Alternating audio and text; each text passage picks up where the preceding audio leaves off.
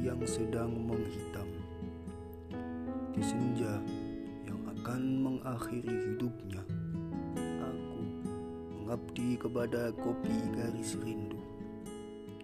Menjemputnya dikala dia sedang menghilang Mencari ketenangan dengan satu seduhan. Namun aku pun berpikir sedemikian agar garis rindu itu tak menghitam membelah rasa yang tak bisa untuk ditinggalkan.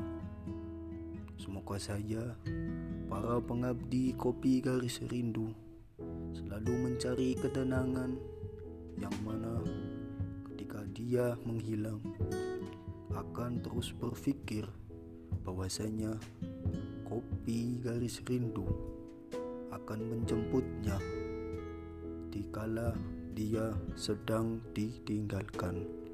Terima kasih.